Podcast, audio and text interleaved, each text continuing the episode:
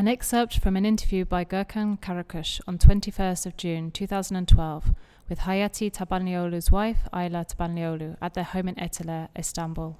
The law school at Istanbul University was a very large class. I went from a private French school with a class of 19 to 20 people to an amphitheatre of a thousand students. I couldn't do it, I could not adjust. I transferred to English French philology. I met Hayati while I was studying there. We got married. He had a year long assistantship at ETH in Switzerland. Before that, he was doing his doctorate in Europe on theatre and opera. He had just come back. Of course, at that time it was not known as AKM. It was the opera building of the Istanbul municipality. It was a building that had not been used successfully during the time in the municipality. It had been abandoned. Upon returning from Switzerland, Hayati had applied for a job at the Ministry of Public Works in Ankara. They believed that Hayati could do the job because of his doctorate on the subject, and because they liked what he had to say. That is how it all started. Sadly, the government could only earmark a small percentage of its budget for the project. This was one of the main reasons that the construction of the opera building took such a long time. And believe it or not, from the time that Hayati started to work there in 1956 up until shortly before the fire took place, 10 ministers changed in this country.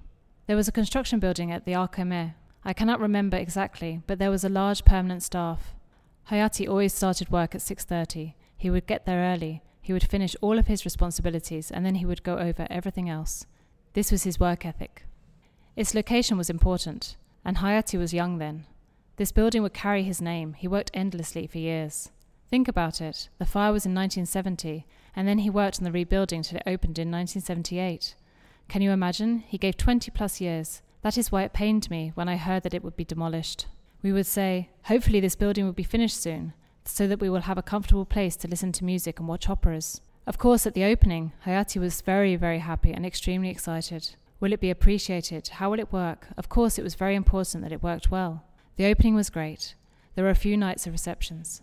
Two separate organizations saw to the building the National Theatre with Cüneyt Gökçer and the Opera with Aydin Gün. There was also the Little Theatre. Hayati strove to make sure everything was for the best. For the stage, Willele came from Germany, and they worked together. He was looking for something original for the lighting. He always said that the lighting was a very important feature in modern architecture. I agree with that. They had told him about Licht im Raum in Dusseldorf, so we went there and found Johannes Dinnebier. Later, Dinnebier came to Istanbul. We became friends. Whether it was Dinnebier or Elle, they worked for very little money. They came and worked on this in order to become part of a project. They probably also liked Hayati, believed in his stubborn vision. A fire is a terrible thing. There is a play called The Crucible. The stage is all wood, but there was a lot of fire retardants. I know because Hayati and I had brought in many Turkish and foreign experts to tour the building to see. There were many fire retardants, but none of them had been used. There is something very strange in this. The inquiry into this took a very long time.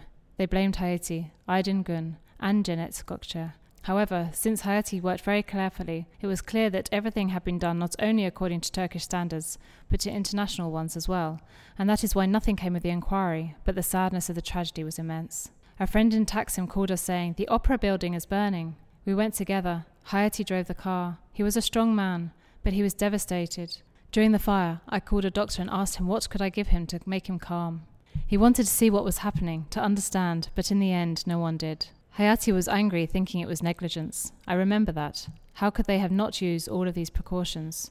Then to work on the rebuilding, can you imagine? All of this, 20 plus years. I usually heard good things about this building. Certain organizations wanted to use the building because they liked the way it looked. Hayati's attitude was, it should not be given to just anyone, it should be looked after. It was as if he felt the fire before it happened. He was always afraid of negligence. He would bend over to pick up a cigarette butt on the ground.